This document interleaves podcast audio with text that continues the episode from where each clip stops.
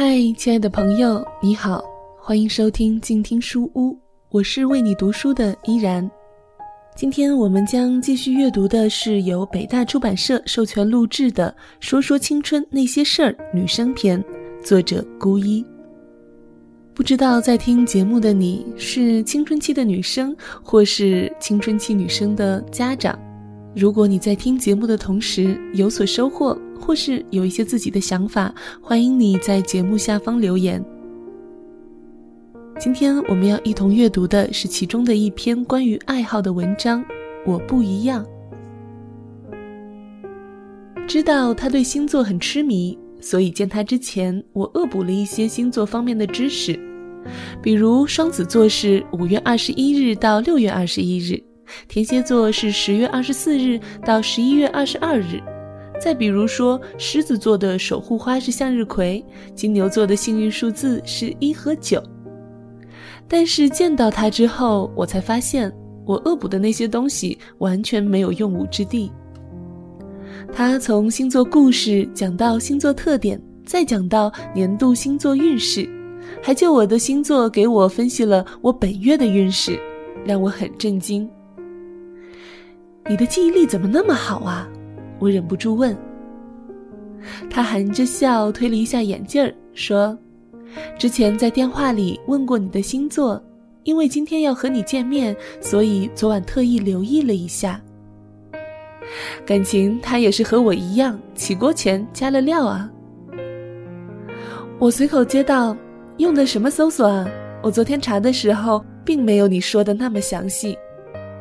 他笑了起来，网络上都是你传他的，他转你的，有些是东家抄一些，西家再抄一些凑起来的，还有更可恶的，换个星座，换个日子，复制一下。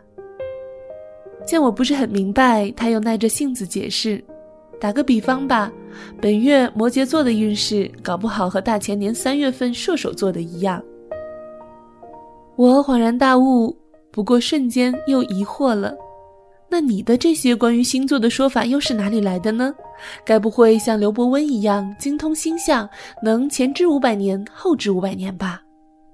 说到最后，我自是有些玩笑的意味了，而他却一本正经地说，观星象是对的，和刘伯温就不比了，我不是他的对手。再说了，我们观察的动机也不一样，他是观大，我是观小，纯粹就是自己的爱好，觉得好玩罢了。一个十三四岁的女孩坐在我的面前，一本正经地对我说，她会观星象。如果是个捋着胡须的老人家，指不定我会认定她是个江湖骗子。但对面的少女不是，她只是一个稚气未脱的孩子。我不知道别人听到这样的话会怎么想，反正我是瞬间凌乱了。我干笑着向他确认，你是说你自己观星象？对啊，很多少女杂志都有星象方面的内容，一开始看到的时候觉得很新奇，很好玩。后来我又忍不住买了很多星座方面的书籍，可是看得多了，我就发现这样那样的问题。那时就觉得自己被糊弄了，很生气。我就想不依靠书籍，自己观察星象。那你是怎么找出这些星座的呢？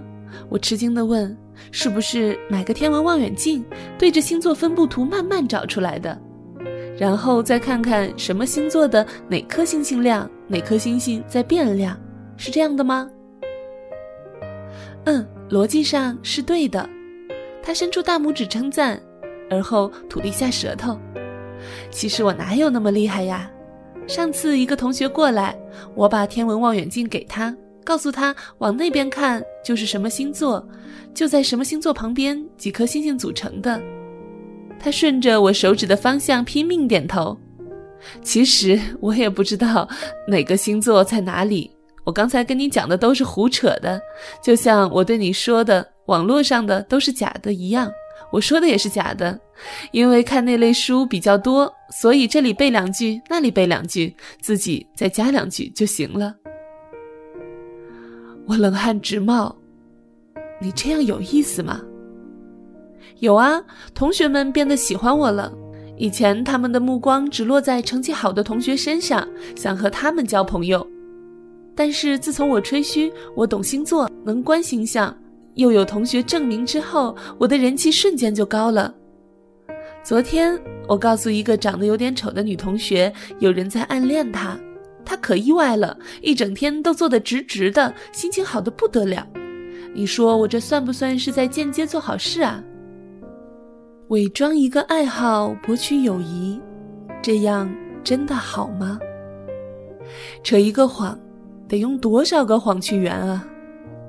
到最后，谎言撑不起谎言的时候，就会被拆穿了。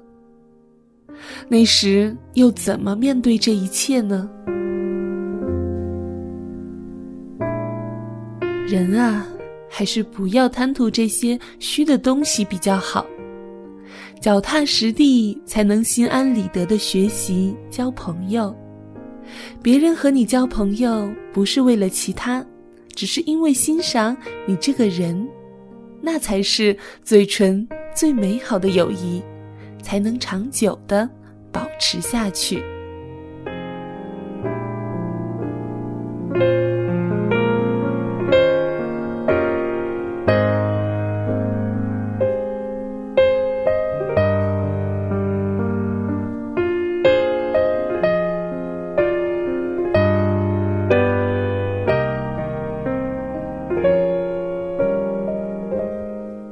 刚刚和你分享的是由作者孤一所写的《说说青春那些事儿》女生篇，由北大出版社授权录制。如果你喜欢这本书，欢迎购买正版支持作者。如果你喜欢我的节目，欢迎在新浪微博关注 N J 依然，或是加入我的公众微信 N J 依然五二零。想要收听更多的有声节目，欢迎在公众微信平台搜索静听有声工作室。感谢你收听今天的节目，我们下期再会。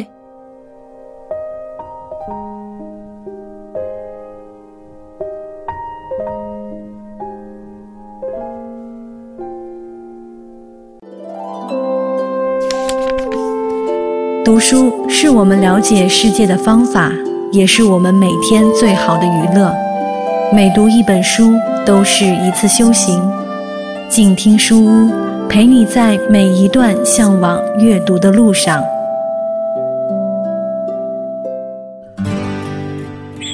远方自由的雪山，我们要走多远？在沸腾的世界中，哪里有长满苔藓的清泉？